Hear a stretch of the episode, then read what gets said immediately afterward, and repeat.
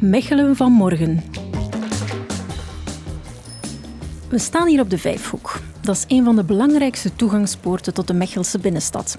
Om het verhaal van deze plek te ontdekken, hebben we afgesproken met Veerle de Meijer. Ik ben Veerle de Meijer en ik ben projectcoördinator op de dienst Mobiliteit van de stad. Wanneer je oude foto's van de Vijfhoek bekijkt, valt het je meteen op. Het plein was ooit een stenen woestijn, bezaaid met geparkeerde auto's. De Vijfhoek was vroeger een parkeerruimte. En eh, nu zie je een aangenaam pleintje met een terras, bomen, een plekje waar kinderen kunnen spelen. Geen asfaltvlakte meer. Nee, er werd gekozen voor een onthard plein waar de regen langzaamaan de bodem in kan sijpelen. Maar naast stadsontwikkeling en vergroening is deze plek ook interessant op het vlak van mobiliteit.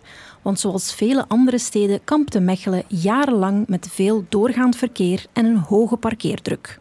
In 2011 hebben we een circulatieplan ingevoerd in de binnenstad, waarin het dus niet meer mogelijk was om met je auto de stad te doorkruisen. Dus er zijn specifieke in- en uitgangen voor de auto.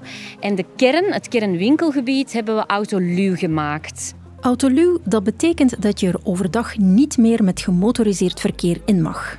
En dat eigenlijk de plaats wordt gegeven aan actieve mobiliteit, de voetgangers, fietsers, shoppers, toeristen enzovoort. Nu, de invoering van zo'n circulatieplan heeft altijd wel wat tijd nodig om volledig in zijn plooi te vallen. Zeker hier aan de Vijfhoek.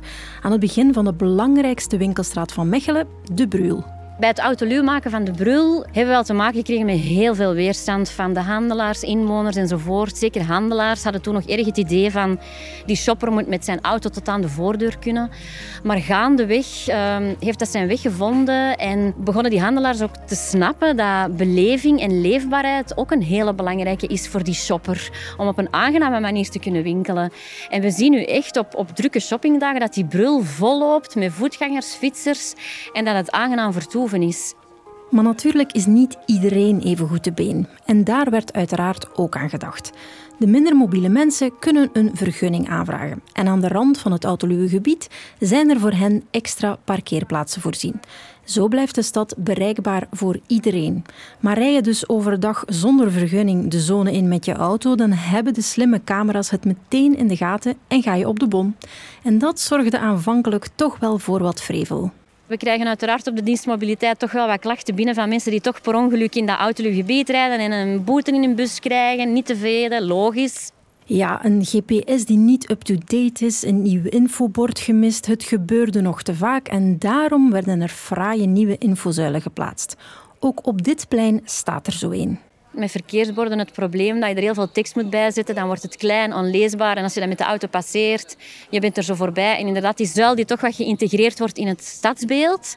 Met groene, rode lichtjes. Volgens mij kan het niet meer duidelijker. En dan heb je tenslotte nog ook de leveringen en de pakjes. Een delicate evenwichtsoefening. De combinatie maken tussen je stad bereikbaar houden, maar ook leefbaar. En dat is voor goederenverkeer een moeilijke.